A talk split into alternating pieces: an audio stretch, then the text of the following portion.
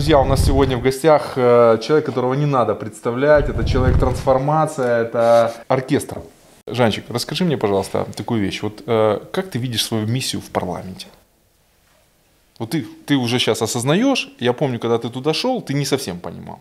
В принципе, она остается такой же, которая была в тот момент, когда я шел, как оказалось. Потому что, учитывая данные обстоятельства, мы знаем, что сейчас, допустим, вчера информация прошла о том, что собираются резать бюджет, секвестировать его, и, соответственно, нужно отстаивать позиции спорта. Ходить на бюджетный комитет, разговаривать с депутатами, доказывать то, что спорту необходимо финансирование. Появился новый министр, человек со... Подожди, у меня вопрос по бюджету. Вот сейчас сложная ситуация, да? Да. То есть, во-первых, бизнес в жопе, и поступлений от спорта, поступлений от бизнеса налогов будет просто порядок меньше. Мой прогноз, 4 месяца дефицит бюджета будет 50%. Это мой прогноз как финансист. Я думаю, что я ошибусь процентов на 5. Вот. Я хочу больше ошибиться и в большую сторону, но я думаю, что это. Понятно становится, что надо со всех подрезать, потому что еще есть огромная проблема в виде коронавируса, который там нависает. Да? Ну да, форс-мажорная. И я знаю, когда режут бюджет, то когда ты всех собираешь, то все говорят, не-не-не, только не за наш счет. Да? Вот вчера слушал этих «Свободу слова», да? Тут говорит, это же трагедия, там твой друг Ткаченко, это же трагедия, кино порежем, это ж культура. Вот ты считаешь, что спорт не надо резать?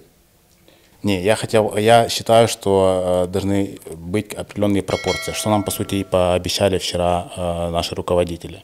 Что это не будет так, что у одних ничего практически не забрали, а у вторых забрали практически все. То есть ты за справедливость? Ну, естественно. Потому что есть объективные факторы. Смотри. В этом году нет Олимпийских игр, к примеру. Да, кстати, это, кстати, фактор, да? Вот ты выходишь, и перед тобой стоят спортсмены. И тебе надо защитить цифру сокращения бюджета, которая коснется каждого из них. Что ты им скажешь? Ну, если честно, я слабо представляю такую ситуацию, что нужно будет спортсменам что-то говорить. Я думаю, что спортсмены так особо и не почувствуют данную ситуацию. Треть надо бюджета отдать, треть зарплат. Смотри, Олимпийские игры предполагают большие расходы. Усиленное финансирование. Да, на квалификационные турниры. Вот. Учитывая, что этих квалификационных турниров уже не будет, Олимпиады не будет, соответственно, эти средства уже им не понадобятся. Единственное, что вот вчера буквально мы разговаривали с Вадимом Марковичем Гуцайтом. Сейчас проблема в чем? Что должны все федерации, начиная с мировых федераций, вообще переработать свой календарь соревновательный, для того, чтобы понять, какие до конца года в этом году будут старты. Потому что нас, по сути, все с ног на голову перевернулось. Если мы рассчитывали, что вот все идет по текущему плану, мы готовимся к соревнованиям, к Олимпиаде, выступаем, и дальше уже, по сути, ничего не будет. То сейчас... Нужно посмотреть, каким образом международные федерации, Международный Олимпийский комитет, что он нам взамен преподнесет. Хочешь, я тебе открою секрет? Никто ничего не знает. Ну вот, поэтому мы ждем как бы этого. И я задаю вопрос резонный Вадиму Марковичу, сколько нам нужно средств до конца года, исходя из ситуации, а нужно их посчитать. Проси невозможное, получишь максимум. Вот, все упирается в деньги. Вот и все. Точно так же у меня уже опыт есть хождения на бюджетный комитет. Вот, когда я прихожу и начинаю рассказывать, какие объекты есть, какое они стратегическое значение имеют для нашей отрасли. И слава богу, по крайней мере, на тот момент меня слышали, да. Что ну, конечно, сейчас... у тебя бицепс какой-то. Ну, их больше, я один, а там целый комитет. Можешь раскидать их раз, один, второй, третий, как Джеки Чан. Будем пробовать. Не, в любом случае, я уверен, что нас услышат. Тем более у нас вот Вася Мокон, это... представитель Кабинета министров в парламенте, он тоже входит в наш комитет. То есть у нас немного, нас 8 человек. Вернемся к моему вопросу. Перед тобой стоит спортивная общественность. Предположим, 1000 человек. И что ты им говоришь? Твое обращение к спортсменам. Ты говоришь, какая проблема? Проблема в том, зарплаты что... они получают такие, как... Смотри, проблема в том, что надо объяснить им понятным языком сумму снижение бюджета на спорт. Которое повлияет на что в их жизни? Вот в их жизни. Смотри, не, ну, в смысле, я должен понимать... В их жизни в том числе там как-то отразится на зарплате. Ну, чуть-чуть. Нет, на зарплате это не отразится. Человек работает, ходит на работу для того, чтобы, например, ну, не знаю, запустить спутник в космос. А потом программу по запуску спутника в космос сокращают. Ну, передумали отправлять спутник. Ты говоришь по поводу Олимпийских игр. Не-не-не, должно же как-то... Да, должно как-то коррелировать. Ну да, это Олимпиада. Ты не считаешь, что расходы должны уменьшиться по спортсменам, потому что нет Олимпийских игр? Так они уменьшатся. Не-не, вот в части вот прикладной. Зарплаты, а кто-то уже съездил на сборы, и за свои съездил, зарплаты, а теперь ему надо компенсировать. Зарплата не получает ставки, то есть согласно сетке, как и все, там, как и учителя, и все остальные. У нас вот еще такая система. Я знаю. Ну вот, то есть как это может отразиться на заработной плате? То есть ты объяснять не будешь? Нет, так а не будет такого запроса. Я тебе хочу представить, включи свое вот пространственное воображение. Да, вот перед тобой стоят спортсмены, да. С ними говорит: дорогие друзья, я бился как лев. Но Олимпиаду отменили. Олимпиаду отменили, но нам хотели в связи с коронавирусом отменить, там, срезать половину бюджета или весь, вот как в кинематографе. Но я отстоял, что у нас останется 4 миллиарда. Ну. Примерно такой текст. Примерно. А может быть какой-то у тебя другой. Ну так это же положительный момент. Что мне им объяснять? Должно было быть меньше, стало больше. Ну это же позитив. Конечно. Ну. Это значит, что ты оптимист. Ну что, забрали миллиард или полтора? Заберут же полтора миллиарда. Ну все же понимают, что нет. Ну это им надо, это не все понимают. Надо кому-то объяснить. Спортсмены, они абсолютно адекватные ребята и не понимают, что финансирование закладывается исходя из тех целей, которые в этом году предусмотрены. Если это, ну, вот так вышло. У нас там пандемия, Олимпийские игры перенесли. Значит, на следующий год сделаем все для того, чтобы это финансирование было таким, которое покрыло бы все затратные части. Ты говоришь об отстаивании интересов спортсменов во власти. Я же сам спортсмен еще действующий. Ну, я помню. Да. Ты даже пообещал со мной побегать. Ну, да. Я просто не успеваю за тобой, поэтому все правильно. Я сына выставлю. Ему 9 лет, он как раз бежит в твоем темпе. Что ты меня хотел спросить? Я? Да. Ты, по-моему, задавал вопрос. Не-не-не. Под отстаивание... Это шутка. Жан, расслабься. Смотри, мы просто болтаем, а ты камеры можешь не замечать.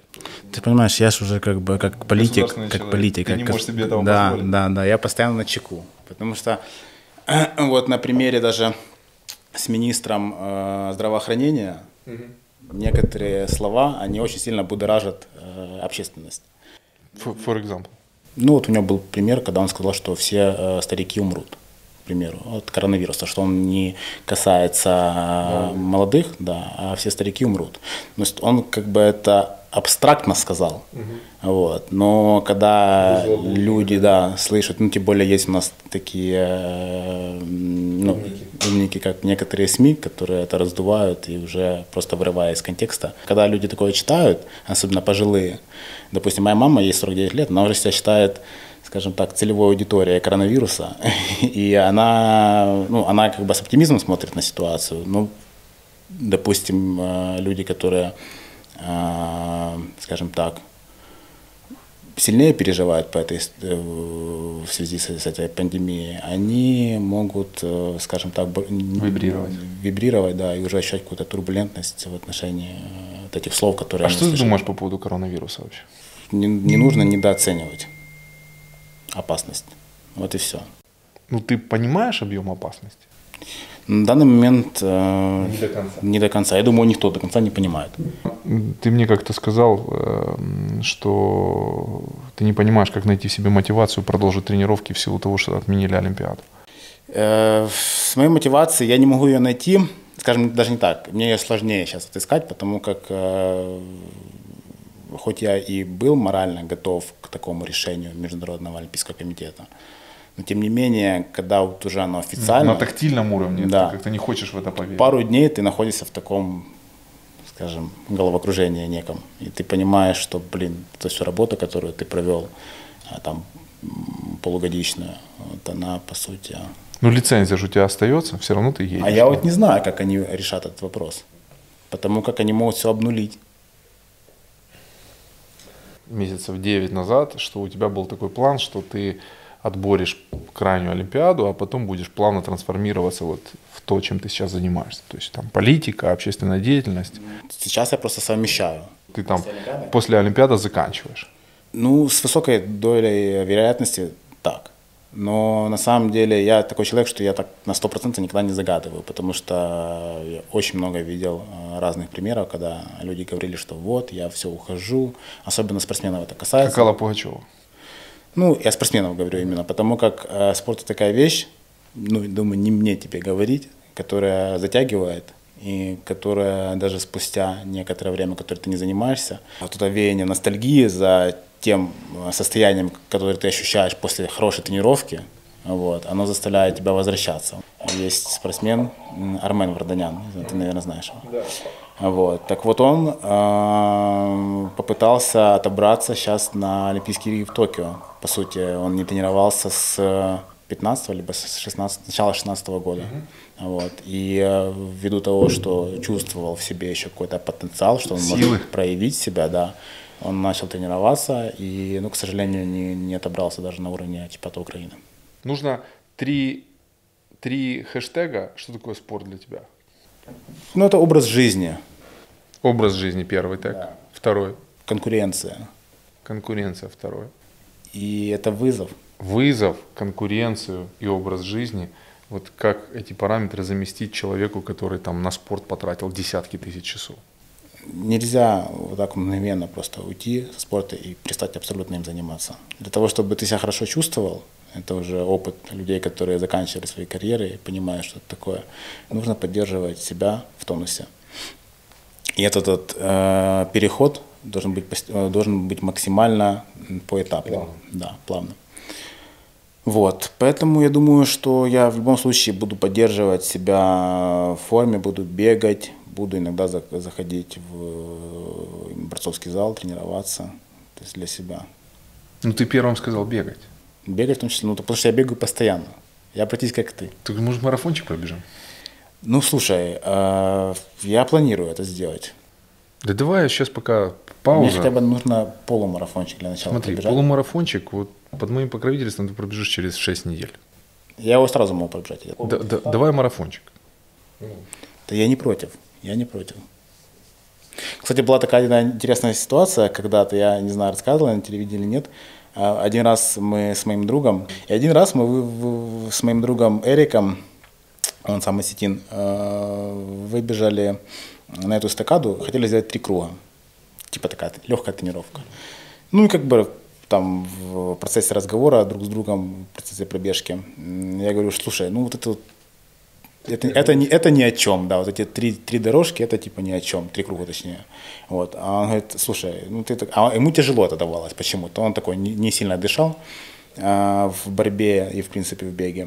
И он говорит, я говорю, я такие могу хоть 20 пробежать. Но мы в этот же момент с ним поспорили на футболку, потому что я пробегу 20 таких дорожек. То есть, а одна дорожка это 1 километр 250 метров. И, соответственно, я за 3 там, с чем-то часа пробежал, то есть, по сути, 25 километров по этим эстакадам. Это же не просто ровная поверхность, это вверх-вниз, вверх-вниз. Причем знойная погода, солнце палящее. Я в кедах, она просто подошва обычная, то есть никакой амортизации, да, ничего. И на следующий день я реально еле встал, но пробежал. Хорошо, вернемся к Раде. А вот с какими сложностями ты сталкиваешься там? Слушай, и, честно говоря, даже об этом не задумывался, потому как я это воспринимаю вот как есть. Ну, все равно. Вот и все. То смотри, есть, ты когда садишься, и невкусный обед тебе дают. Ну, просто невкусно приготовлен, не знаю, там на спортбазе или еще где-то. И ты воспринимаешь это как есть, потому что ты голоден, у тебя альтернативы нету. Но, ну, ты можешь сказать, рыба мне не понравилась, там пюре было, там недостаточно масла, а вот это было там неплохо, бурячок, например. Секунду. Да. Хочу сказать, что секундочку. У нас на спортбазе открылся... Анекдот расскажи тебе потом. Открылась шведская линия. И сейчас спортсмены имеют возможность сами выбирать свое меню, свой рацион. Это такая вещь, к которой мы шли на протяжении многих месяцев. Вернемся к Раде. Да. Что мне не нравится? Двуличие людей, не знаю, еще там. Ну, слушай, я с ней не питал надежды. Или, например, там не нравится, что ты под объективом прессы. Я вижу, что ты иногда напрягаешься. Да не, это был первый день, когда я был действительно напряжен. Потом как-то ты адаптируешься и уже ходишь там нормально. Ну, когда ты сидишь и голосуешь все правки, которые, ну, ни одна не проходит целый день. Ты просто понимаешь, что этот день мог бы, да, пройти более продуктивно. Ну, такая специфика работы, регламент. А что из позитивных сторон? Вот кроме ощущения того, что у тебя вот это непродуктивно. Ты просидел, провтыкал целый день, ничего не приняли, все проголосовал, ничего не приняли, а позитивы же есть? Ну, скажем так, когда ты добивался каких-то успехов, касаемо той же истории с бюджетным комитетом, то есть, ну, я просто это воспринимаю как должное, я не могу это воспринимать как там, вот там, я это сделал. Так получается, что у тебя постоянно есть какие-то задачи, которые ты должен просто решать. И ты их решаешь, для меня это восприятие, что вот ты решил то, что должно быть.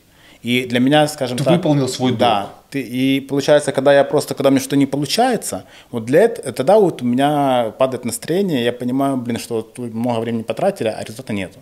Когда ты решаешь этот вопрос, то вот сейчас, допустим, с этой же столовой, к примеру, там, либо со стипендиями, хотя мы стипендии выбили, сейчас вот ждем, пока подпишут этот указ президента, чтобы уже спортсмены начали получать эту стипендию. То есть тоже вроде как позитив, но этот позитив тоже там упирается в какую-то бюрократию, знаешь, и вроде как все есть, но вот, а сейчас в данной ситуации там говорить, ходить, и когда все в шоке от этой пандемии, говорить, что вот нужно подписать указ по... Где язык не поворачивается? Ну да, это как бы, значит, наверное, часть, то, что называется. Вот, нужно чуть... Хотя и так, как бы, хожу об этом, говорю, но так уж прицельно ударить раз, то есть это я имею в виду, там, собраться уже и пойти непосредственно к президенту. Я понимаю, что сейчас у нас чуть не то время, нужно там недельку подождать. И постоянно ты находишься вот во всем этом. Единственное, что я просто, если раньше я как-то, знаешь, так очень посредственно знал всю эту политическую кухню, то сейчас я хотя бы понимаю, как эти процессы происходят, как это все непросто происходит. Потому как раньше я думал, что это, ну, блин, разве там тяжело там, вот, сделать то-то, то-то, это. А на самом деле это... Непростая работа. Да, непростая работа. Но ты как-то сказал, что типа они зарабатывают какие-то смешные деньги против того, что они делают. А ты, ну, депутаты. Ну, что это там ни о чем для... У тебя было... Это ничтожно маленькая сумма, я не стану цитировать, но в целом... Было бы неплохо, что ты процитировал, потому что я не помню такого. Тот объем затрат времени, сил и с одной стороны, а с другой стороны результат, который ты получаешь эмоциональный даже от влияния на процесс, ну и плюс деньги, они адекватны или нет? Да нет, неадекватны. То есть результата меньше, чем затрат? Для меня это в первую очередь огромный опыт. Вот. То есть я сюда не шел для того, чтобы зарабатывать деньги. Я это понимал изначально. Вот. А Владимир Александрович захотел меня видеть в своей команде. Вот, я пришел для того, чтобы делать, если оценивать то, что адекватно ли оценивают труд, я не могу всех депутатов, потому что они абсолютно разные. Угу. Вот. Некоторые там депутаты, которые имеют свой какой-то огромный бизнес, и для них зарплата... Это ни о чем, да. Да. А те, которые не имеют бизнеса? Ну, тоже все познается в сравнении. Скажем, когда я был просто спортсменом, я получал плюс-минус такие же деньги. Но тогда я просто пришел с тренировки, задрал ноги и лежал, смотрел телевизор, и потом шел опять на тренировку. А сейчас я вместо этого еду в Раду, вот, занимаюсь там делами, слушаю людей, встречаюсь с представителями спорта, вот, с какими-то там функционерами, и потом опять возвращаюсь, тренируюсь. Но зато это опыт. Ну ты кайфуешь коммуникационный. Ну мне интересно. Я не могу сказать, что я кайфую. Я кайфую от других вещей. От каких? Ну, для меня, допустим, там прогуляться по улице, подышать свежим воздухом, вот этого я кайфую. Я кайфую там от того, когда там выигрываю соревнования. Вот. Здесь тоже есть элементы кайфа, когда тебе что-то получается. но он чуть воспринимается по-другому. Если взять структуру твоей мотивации, нахождения в Раде, сколько занимает то, что ты сказал, тебе интересно, деньги и все остальное? То есть первый параметр, ты сказал, мне интересно. Да, мне интересно. Это ну, новый опыт. Опыт да? Да. Это в структуре же есть мотивация, да? Какое-то количество процентов того, чтобы туда идти, что-то делать, стремиться. Второе, деньги и все остальное. Вот в процентах. Ты можешь... Ну, все остальное я не знаю, о чем ты говоришь. Ну, не знаю, сошу медиа, новое знакомство, общение с Зеленским лично. Ну... 90%. Да, это интерес. Это интерес и это опыт. Понимаешь, интерес, скажем так, есть вещи, к примеру, которые, ну, я не очень люблю, гипотетически, но, тем не менее, они нужны. For example? Ну, допустим, вот ты знаешь историю там, с английским языком, да? Никто не любит учить, все хотят сразу знать английский язык и на нем разговаривать. Но для этого нужно поработать, соответственно. Вот. И все толкается от этого, что я знаю, что некоторые вещи, они не очень, скажем так, любимые мной, но это нужно. Вот. Есть вещи, которые, скажем так, более мне приятны. На второй срок пойдешь? Да ты же об этом не думал, если честно. Я не собирался на первый срок идти. Я помню, как это все было. Ну, это же было на глазах. Ты приехал в баню, и в этот день ты уже встречался с Зеленским, но ты вечером постеснялся сказать о том, что ты разговаривал с Зеленским, что тебе предложили идти в депутаты. А сказал на следующий день. Я не знаю, почему. Я могу тебя об этом спросить. Ну, спроси. Ну, почему? Почему ты постеснялся? Не, а почему ты сказал, что я постеснялся об этом? Ну, я не знаю. Ты рассказал о том, что как ты думаешь, ты много спрашивал, но я знал точно, что ты в этот день встречался с Зеленским. Ну, я просто сомневаюсь, что это этот день был. Почему точно, так? Точно. А почему так решил? Ну, потому что это был Мочанов. У меня очень событийная память. Да, да, да. Я просто знаю, с кем ты еще, у кого ты еще спрашивал по поводу... Ты там еще... Смотри. Нет, ты мне просто не сказал. Я тебя не обвиняю в том, что ты мне соврал. Нет. Ты просто не сказал. Не сказал, да. Да, да. Возможно, вот, мне интересно, почему. Ну, ты же все равно кому-то говорил, кому-то не говорил. Вот мне не сказал. То есть мы поговорили в целом. Это, наверное, было не сегодня, а вчера я поговорил с ним, а на следующий день приехал. Потому что я помню тот момент, когда я приехал. Я туда не ходил в баню. Хорошо, может быть, за день до этого. Ну, не сказал. Я не могу понять, подожди. Хорошо, давай тогда разберем такой кейс. Ты сам хотел попасть в эту команду? Ты мне об этом говорил? Да. Ну вот. Почему я должен стесняться тебе об этом сказать? Совершенно искренне тебе скажу, что... Я хотел попасть в эту команду, я эту команду признаю, я ее поддерживаю. Я не отношусь к тем людям, которые разочарованы или там сейчас вот там типа поменяли свое мнение. Я понимаю, что очень сложная задача, очень сложная задача. Я всегда пытаюсь найти объяснение. И самое главное, их нахожу. Объяснение тех или иных решений, которые применяются в этой сложной задаче. Я себе не представляю сложности задачи, глубины того, что происходит вот здесь там, от нас там, в нескольких 100 метрах. Я не представляю. То есть я могу догадываться, мой плод фантазии, он как-то работает, но как я это воспринял, что это не ко времени. Ну, вот, звезды почему-то стали по-другому. Вот я так это воспринял. Значит, не сейчас. Значит, это нужно... Не, у меня вопрос другой. Да. Но ты говоришь, что... Я как бы не сказал тебе. Какая у меня может быть мотивация? Я не знаю. Ну вот. Ну, точно не стеснение, вот в чем дело. Я как бы к этому веду. Точно не стеснение. Ну ты так фигурально. Я просто не хотел тебя, может, разочаровывать, понимаешь? И, скажем так... Смотри, меня сложно разочаровать, потому что я не очарован. Когда ты встречаешься с человеком, который чего-то хочет, к примеру, да, я не помню, как это было, событийно, как это было, вот честно, вот не задумывался о том, потому что я езжу к тебе в баню для того, чтобы отдохнуть, пообщаться и расслабиться. Не помню, как это было, возможно, это было так, как ты описываешь. Но суть не в этом. Суть в том, что гипотетически мы можем представить такой момент, что я приезжаю, я знаю, что ты хочешь. Да. Вот. А тебе предложили? А мне предложили. Я думаю, блин, зачем мне ему говорить, чтобы он там... А ты там, может, сказал, что тебя не выбрали. Может такое быть или нет? Смотри, я написал, что я отправил свое резюме. Да. Типа... В ответ тишина, да. Я сейчас буду знать, зачем я буду сыпать ему соль на рану. Я понял. Ну, на самом деле, постеснялся. Хорошее слово. Не знаю. А что ты считаешь вот своим самым таким топовым достижением за вот эти полгода? Стипендия. Стипендия. Раз. Не, я тебе могу назвать вообще. Да, давай. В том, в чем я принимал участие непосредственно. Ну, как бы я не буду даже брать там разделение обратно министерства, потому что изначально я говорил, что его не нужно соединять. Вот. А чья это была идея, кстати, соединения? Сложно сказать. Ну, приходит новый премьер, да. Вот, и он, давайте объединим. Как бы он, как это все происходит? Все сейчас там начинают говорить, что вот Зеленский. Зеленский – это человек, который сидит, к нему приходит огромное.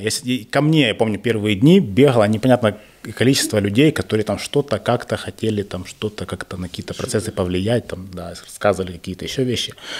Это человек, который, я не знаю, как у него не взрывается голова, во-первых, потому что, учитывая, что человек без опыта. Уже с опытом. Уже, да. Ну тогда, на тот момент, мы уже говорим, когда это все начиналось. Я себе тоже не представляю. Вот. К нему приходят люди, начинают рассказывать. Вот мы видим это так-то, так-то, так-то. Мы объединяем министерство, культура, спорт, информационная политика в одно. Оно друг друга дополняет. Потому что там, ну, как бы, допустим, телек будет освещать спорт, события спорта. Формировать культуру. Да, все остальное. Физкультура, да, такая культура. Да. Вот мы это так видим, и это круто. Каждый человек, который тебе рассказывает какой-то там свой план на то или иное, имеет свои аргументы. Да, он имеет свои аргументы, в которых заложено рациональное зерно. Как это будет все работать в наших условиях, которые наслаиваются на все это? Никто не сильно да, четко себе понимает. Не представляет. А какая самая сложная бытовая проблема, с которой ты сталкивался в жизни? Ну, когда-то ремонт делали в гостинке. Ну, вот такая, типа, там, приехал, не знаю, на сборы, там, кипятильника нету, или там, чего-то нету, или мыла нету, или холодной, горячей воды нету. Ну, горячей воды у нас... Постоянная частая история, да. У нас есть такая база «Заросляк». Вот, стартовый майданчик для Говерла. Да. И там, вот, помню, зимой не было реально горячей воды. Там прорвало котлы. И мы вот набирали чайник, ну, короче, по старинке все. Набирали чайник, кипятили воду, тазик, мылись. Тебе сейчас вдогонку не хочется повлиять на то, чтобы Заросляк сделать, ну, какой-то приличной базы? Я только за. Только за. То есть, ну, есть же какая-то очередность всех этих вещей. Задач. Да. В твоих приоритетах какая очередность задач? Стройка в Конча-Заспе. Хотят построить еще один спальный корпус, плюс еще один тренировочный зал для фехтования, там еще для чего-то.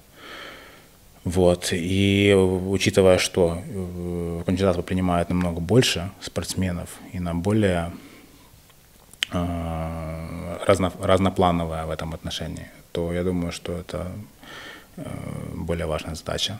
А Заросляк, как бы, да. Ну, Заросляк, там, знаешь, с другой стороны, когда ты приезжаешь, и после трехнедельного сбора, после Заросляка, ты уже видел все. И ты уже готов быть в любых условиях, вот, и тебя уже ничем не напугать. Мы затронули часть как спортсменам, которые на протяжении своей карьеры накопили какой-то определенный капитал. В украинских условиях бытия, как вкладывать, как сохранить, а лучше еще приумножить, приносит эти деньги. Какие ты видишь инструменты для этого? Грядет большой кризис. Глубину кризиса понять, ну, нереально. То есть это будет просадка там, на 25%, на 40%. Очень много отлагательных условий, например, чтобы ты понимал. Да? У вас сейчас будет голосование там, по МВФовским законам. Да? Если МВФ не даст денег, вот если дефолт. Дефолт, да, все, кто против этой всей истории, они все хотят политического фиаско Зеленского. Я понимаю. Понимаешь, да? То есть они говорят на самом деле другие вещи. Ну, естественно. То есть, но на самом деле они хотят, чтобы Зеленский вышел в сад и сказал, типа, я сдаюсь, у меня не получилось. Да? А мы же говорили. А на самом деле, это, я считаю, что эта судьба подвела Украину к тому, что надо было сделать очень давно. То есть по земле нужно было проголосовать 25 лет назад. И я разговаривал с десятками людей, которые имеют отношение к земле и которые обрабатывают. И все в один голос говорят, что существующая система привела к неэффективному использованию, к безработице в сельской местности, к вымиранию сел. И это все существующая система, которая сегодня есть. Да? То есть вот у меня есть там, родительские паи, да? 3 тонны зерна. 3 тонны зерна, берем калькулятор, да, по сколько его можно сдать? Можно сдать около 3000 гривен тонну, $300. О чем мы говорим? Можно прожить в селе на $300? Надо создавать систему, которая позволит, чтобы у нас в сельском хозяйстве было удобно работать, возможно работать, чтобы люди хотели работать.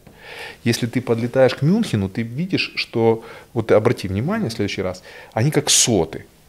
Это знаешь почему? Потому что в Баварии существует регуляция, где максимальная дотация дается на хозяйство, которое обслуживает 27 гектаров земли. Немецкие экономисты после Второй мировой войны посчитали, что одна семья может безболезненно обслуживать 27 гектаров. И сказали, вот это наша мечта. Семья должна иметь 27 гектаров. Это должно быть фермерское хозяйство, мы его будем поддерживать. Все понимают, что закон нужен. Вопрос, как этот закон будет выглядеть. То есть там, допустим, количество гектаров на одного, вот, получается, вначале было 200 000, сейчас… Нет, 200 000. Изначально было 200 000 в первом чтении. Вот, сейчас опустили до 10 000. Но и то говорят, что это много, да, потому что наши фермеры не смогут конкурировать с международными корпорациями, которые просто зайдут, выкупят всю землю, тем более в условиях кризиса, который будет на… Что такое кризис? Кризис – это обесценивание всех активов на территории страны, на территории зоны. Когда будет пик кризиса? Никто не знает. Очень много отлагательных условий. На мой взгляд, наверное, начиная от середины лета и еще где-то года 1,5. Дно. Потому что… Что такое там ситуация сегодня? Все стоят в растяжке, денег ни у кого нет, капитала нет. И обеспечить приток капитала – это очень сложная задача, именно геополитическая. Потому что все были умные в 2007 году. Знаешь почему? Потому что в 2005 пришел Ющенко. Западный мир влюбился в Ющенко, и в год приходило 35 миллиардов инвестиций в Украину. Все говорили, да хули мне до этих инвестиций там, как они отразятся на мне? Да очень просто отразятся. Ты стал ездить на новой машине, ты переехал в новую квартиру, ты там решил, что ты меньше $1000 не зарабатываешь, ты отдыхаешь уже за границей. Вот это так отразилось, да? Но это все быстро забывается. А сейчас, когда деньги только из страны выходят, да, надо сделать обратный тренд. А МВФ это маркер. То есть, когда МВФ дал денег, тогда все остальные по периметру посмотрели и сказали, о, МВФ дал денег, в стране стало больше денег, дал 10 ярдов. Тогда IFC, EBRD, Канада, Япония, доноры начали финансировать программы, объединение громад, постройку дорог. Даже Китай на нас будет по-другому смотреть после того, как МВФ дал денег. Фобское заблуждение о том, что МВФ это какие-то там злодеи американские, которые, вот ты знаешь, часть вот этой русской культуры. Что американцы это шпионы, это ЦРУ, это злодеи, которые хотят прийти, всех нас тут вот всех вот дрюк, да что вы деньги берете у них? Сидите, сосите. Сидите, сосите. Ты скажи простым языком для спортсменов, которые там, допустим, вот гипотетически у них есть там 150-100 тысяч долларов, вот твой, как бы, Андрея Анистрата, как бы, совет, да, какие есть варианты сохранить, приумножить в данной ситуации свои финансы? купить в Ирпене в новострое 3 однокомнатных квартиры и сдать их по $700. Это нереально. Чего нереально? Просто. Ну возьми калькулятор. В каком Ирпене ты сдашь за $700 однокомнатную квартиру? Ну, слушай, вот человек только что вышел, вот он снимает за $700 квартиру в Ирпене. Я вчера, она не стоит 30 тысяч. Я позавчера у него был дома. Она не стоит. Хорошо, 30 тысяч она стоит изначально, $10 000 ремонт. Не может быть. Не может. Ты ее не сдашь столько. Слушай, я удивился, но за $700. Но это не рыночный ценник. В Киеве извините, ты... Не 700, извини, 7 тысяч гривен. Ну вот, очень большая разница. Нет, 7 тысяч гривен. Это $300. $900, 3 квартиры, сотка. Но это все равно 9 годовых. Или сиди на кэше вообще, жди. Жди, пока все провалится. Ты понимаешь, тут может не быть такого провала, но могут абсолютно стать какие-то продажи. И может выплыть какой-то там кейс интересный. Вот. Интересный. Я думаю... Ну, например, когда-то, да, приходит ко мне мой товарищ и говорит: слушай, ты не знаешь, у меня тут вот вышел пул однокомнатных квартир, я их там продаю по дешевке. Я позвонил Лизе Брызгиной, и она купила себе однокомнатную квартиру там. Ну, что-то там, ну, за какие-то смешные деньги, там, ну, $200 метр на Левобережке, там, недалеко от моей школы. Вот такие кейсы, они могут выплывать. Смотри, формула для большинства, сейчас резюмирую, да, не лезть, не спешить вставляться своим кэшом куда-либо. Оценивать риск, объективно оценивать. Если не можешь сам оценить, обратись за помощью кому-то, одному, второму, третьему. Послушай, что они тебе скажут. Второе, жди. Кризис, когда все проседает, все становится дешево. Просто не будет денег. И пока это отрастет, это пройдет еще время. С 2014 года сейчас, на данный момент, сильно отросло? Девелопмент чуть-чуть отрос, %2 на 20, наверное. То есть у нас есть вот этот, грубо говоря, эти 20%, которые могут упасть. Упасть опять, да. Смотри, что показывает опыт? Опыт показывает, что вот провал, он может быть несколько лет. Все на макроэкономике считается таким образом. Там, Украине надо, например, 1 000 000 квадратных метров в год, исходя из численности населения. Рынок пошел вверх, начали строить не 1 000 000, а 3. Все было хорошо, потом кризис раз, оказывается, что этих 3 не могут продать. Нету денег физически. Рынок останавливается, 3 года спит, пока продают вот этих 3 000 000. Потом накапливается дефицит квадратных метров. Потом выстреливает. История с землей.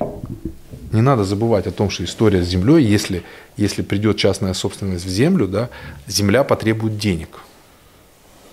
Земля потребует инвестора, кредитования, будет обеспечено залоговое право. И земля потребует денег как источник поглощения инвестиций.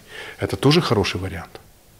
Земля в Украине плодородная, она может приносить там и $1000 с гектара, и 2 может приносить. Вопрос, что надо на ней работать. Но с другой стороны, если этот рынок оживится, то он захочет денег. Все равно это дойдет на вторичный рынок. Все равно какой-то колхозник придет к тебе и скажет: слушай, Жан, ты можешь мне занять денег? Я тебе поставлю в залог свою землю. Ты скажешь: ну а на каких условиях? Тебе интересно будет, в принципе, чтобы... Эта доходность была больше, чем банковская. Раза в 2, наверное. И в долларе желательно. Да? То есть 10% доходность уже интересная в валюте. Вот я ему дам по 10 годовых. А для него это шара. Он, в принципе, все время у рэкетёров брал по 2% в месяц деньги. А 2% в месяц – это 24 в год. То есть 2,5 раза дешевле взять у тебя. Тебе интересно, а ему интересно. Отбрасываем эту историю. Развиваются онлайн-платформы. Сегодня будет платформа, в которую может зайти кредитор, найти заемщика, там встретиться, законфермиться и, соответственно, сделать сделку. Тоже там будут другие доходности, потому что банковская система большого процента в валюте не предложит. Мы уже ушли в ситуацию в мировую экономику, когда у нас большая часть банковской системы либо государственная, либо западная. Соответственно, там будут низкие ставки. Там будет 3 годовых, 2 годовых, и то в хорошем варианте. Да, 4 годовых. Для нерезидентов это очень хорошая ставка, потому что там некого кредитовать. Там под такие деньги дают ипотеку по 2% в развитых экономиках. Сейчас будет другая ситуация, поэтому не стоит спешить. Самое главное, не спешить. Понял. Что будет с курсом доллара? С курсом доллара сильно... Будет он еще 25? Я думаю, что если и будет, то очень не длительное время. И это невыгодно. Все уже привыкли к 28. Кто все? Все уже спреды уравновесились, уже нету спроса большого на доллар. Понимаешь? То есть, нет, это... У нас такая история была когда-то тоже. Смотри, что такое 25 и что такое 28? Межбанковский валютный рынок – это огромная кастрюля, в которой много-много всяких участников. Да? Это спрос, с одной стороны, населения, с другой стороны, нерезиденты, с третьей стороны, импорт-экспорт, с четвертой стороны, зарубежчане. Это все в валютный рынок входит, это как водно. И плюс есть регулятор. Регулятор – это Нацбанк. Нацбанк выполняет функцию участника самого большого рынка. То есть, если Нацбанк решит, что будет 25, то он его припустит к 25. В случае, если создастся денежный поток из-за рубежа. То есть, МВФ, доноры, АФС и БРД. Но мои ожидания, что его не будет, потому что впереди кризис. И сейчас укреплять курс доллара нет никакого смысла, потому что это уменьшает поступление в бюджет, это бьет по экспортерам, это не имеет смысла. То есть мое понимание нет, не будет. Мне кажется, или ты устал от спорта? Ну, я бы не сказал, что я устал от спорта, я еще чувствую себя достаточно неплохо, мне только 29 лет. Как ты думаешь, как ты строишь свои рассуждения для того, чтобы... Возможно, кто-то из профессиональных спортсменов услышал это и для себя сделал какие-то выводы, вдохновился чем-то, понимаешь? Ставь все на кон, потому что, по сути, я там, скажем так, мог сделать ставку не на спорт, но учитывая, что, понимая, что это один из тех социальных лифтов, потому что я из достаточно бедной семьи, который может дать мне определенный толчок. Вот. Я все-таки не побоялся, и потому как у нас в нашем обществе к спорту относятся так. Ну, типа, это как вещь, которая там, которой ты можешь увлечься, но ни в коем случае не связывать свою жизнь. Тут нужно в какой-то момент не побояться поставить все на кон, это раз. Во-вторых, постоянно стараться самосовершенствоваться. Фактор, что многие считают спортсменов там какими-то недалекими, вот его нужно разрушать. Третье – это не бояться экспериментировать. По сути, мой поход в Раду, да, скажем так, я думал об этом, естественно, когда мне предлагали, да, о том, что это будет прецедентом, по сути. Потому что у нас, конечно, был там Александр Онищенко, который занимался конным спортом, но, скажем так, это у него было как хобби, а у меня все-таки более профессиональный подход. С поддержкой своих друзей и близких я решил, что почему нет. Как вот. Мама к этому относится? Или отнеслась тогда, и как относится сейчас? Как отнеслась? Я уже говорил об этом, что она всегда будет меня поддерживать во всех моих начинаниях. Ну вот ты пришел и сказал, что мне предложили, там, ты же ей сказал, наверное, это один из близких был, ты первый сказал, да. И что она тебе сказала? Она сказала так, вот если честно, она сказала: Жан, я как бы никогда там не была, вот, поэтому я не могу претендовать на того человека, который, скажем, может объективно и так осознанно давать какие-то рекомендации в этом направлении. Но если ты чувствуешь, что ты можешь, вот, хотя понимая мою ситуацию, что я сам без опыта, то есть что я мог почувствовать? Я мог почувствовать только какой-то там, ну, желание чем-то помочь. Вот, это максимум, потому что человек, который не имеет опыта, он, кроме желания, на этом этапе ничего больше почувствовать не может. А ты вот совета спрашивал для того, чтобы утвердиться в своих мыслях или в том, чтобы развеять свои сомнения?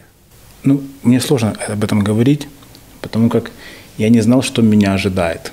То есть неизвестность тебя пугала, да? Неизвестность и непонимание, куда я вообще попаду. Непонимание, насколько... это будет меня отвлекать. Сколько времени потребует? Да, от моей мечты касаемо Олимпиады. То есть это многофакторный такой вопрос, и его вот в таком разрезе можно и рассматривать. Потому что, с одной стороны, спорт, с другой стороны, то, что для меня это вообще стало огромной неожиданностью. С третьей стороны, как это все будет происходить.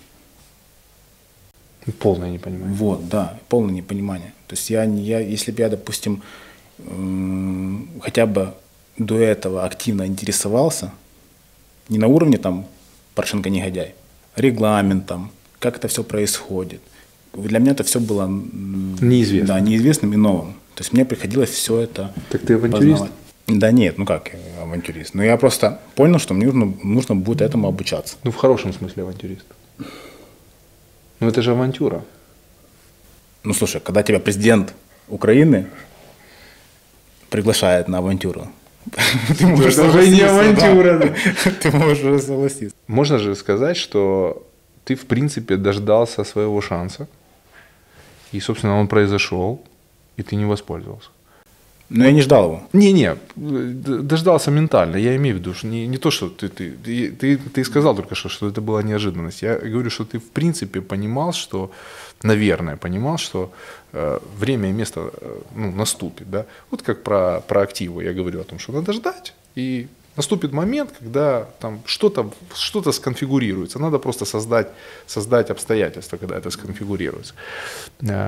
А как, скажем, молодой спортсмен, да, там 20 лет, 22 года, да, как можно конфигурировать эти возможности? Как можно создавать шанс с твоей точки зрения? Только малообразный должен пахать для того, чтобы выйти на определенный уровень. В 20 лет меня бы не позвали. Вот. А когда я уже достиг определенных успехов, когда я уже ассоциировался с украинским спортом, только в этом случае ты имеешь возможность то, что тебя могут привлечь. То есть правильно ли я понимаю, что ты работаешь без понимания вообще, что завтра? Просто работаешь над своими скиллами, да? И понимаешь, что в случае, если у тебя возникнут какие-то возможности, то ты ими, наверное, воспользуешься. Ну, по крайней мере, будешь думать об этом. Если есть у тебя какая-то возможность, то глупо ею не воспользоваться. А что ты считаешь возможностью для спортсмена? Люди, там, обстоятельства, не знаю, там, информационная среда. Допустим, тебе предлагают мошеннический контракт. Ты можешь согласиться, можешь нет. Как ты принимал решение? Соглашаться, не соглашаться? Спортсмены украинские, как правило, соглашаются. Не сильно балуют. Да. У нас рынок рекламы вот такой вот. И те, знаешь, тут небольшой перечень спортсменов, которые попадают, которыми интересуются, вот, они, как правило, не приходится выбирать. В той ситуации, когда они еще могут там носом крутить. Ты же можешь сказать, я готов это делать там, за такую цифру, готов за такую цифру делать. А как на самом деле происходит? Как у тебя происходит оценка, что ты и за что готов делать? Происходило. Без менеджера, то ты ставишь ценник, да. Вот. Тебе говорят, либо ценник их устраивает, либо они сказали, что нет, мы можем дать вот столько. Ну и вы как бы договариваетесь. Как ты думаешь, Харлан, Белодит и тебе одни и те же условия предлагали, Моршинская или нет? Ну я, честно говоря, знаю, какие условия предлагали. Вот. Я скажу, что... Дело в том, что мы с Харланом же в один год были, нам одни. Угу. Но из-за того, что Даша Белодет была уже на следующий год, и учитывая объем работы, который они проводили с ней, угу.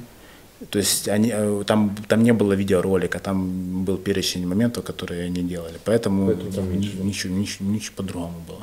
Как идеально строить карьеру профессиональному спортсмену в раннем возрасте, я имею в виду там, до 20 лет, для того, чтобы ускорить этот процесс, чтобы поступления от спорта, они были больше, максимизировать? Вот как построить вот человеку 17 лет, вокруг там много всего? Да быть собой нужно просто и все. Если ты изначально как бы просто будь собой. Ты сейчас стал очень осторожным в своих высказываниях, ты стал другим. Ну, то есть вот, прям чувствуется, что ты прям контролируешь каждое слово, при том, что ты знаешь, что я тебя не подведу. Вопрос не в том, ты не подведешь, а в том, что могут выхватить из контекста и опубликовать какие-то СМИ. Потому что для меня в данный момент, ну, я просто понимаю, просто в какой ситуации я нахожусь, и все. Потому что если это скажет какой-то Вася Пупкин, даже будучи депутатом, это просто пройдет мимо всех, и никто не заметит. А сказал это Жан Беленюк, без разницы что. Вырывают из контекста, делают заглавие, и завтра уже во всех СМИ. То есть, ну и зачем это мне нужно? А ты хочешь нравиться людям? Я такой, как я есть. Я не 100-долларовая купюра, которая должна всем нравиться. Супер, мне нравится. Я говорю, просто... А почему ты так завис перед тем, как это сказать? Ну, просто для меня это неожиданный вопрос. Не, ну хороший. Я воспросто говорил про спортсмена, который хочет выстроить свой положительный... Он может быть не положительным. Просто в зависимости от того, что ты хочешь и какой ты сам по себе. Ну вот... Если тебе ближе быть хорошим парнем, вот, ты просто выстраиваешь эту линию. У нас, благодаря тебе, у нас есть с тобой общий знакомый, Усик Саня, да? Вот Саня, он постоянно провоцирует, он все время, типа, как бы показывает, я такой, какой я есть, и воспринимайте меня таким, какой я есть, и точка, все, пока. Если вернуться к тебе, то ты сейчас себя ведешь намного аккуратнее. Из-за статуса, из-за опыта, из-за каких-то пережитых ситуаций. В чем вопрос? Ну, конечно. Когда-то я тоже был с Саней Усиком. Хорошая фраза. Хорошая фраза. Когда-то я тоже был с Саней Усиком.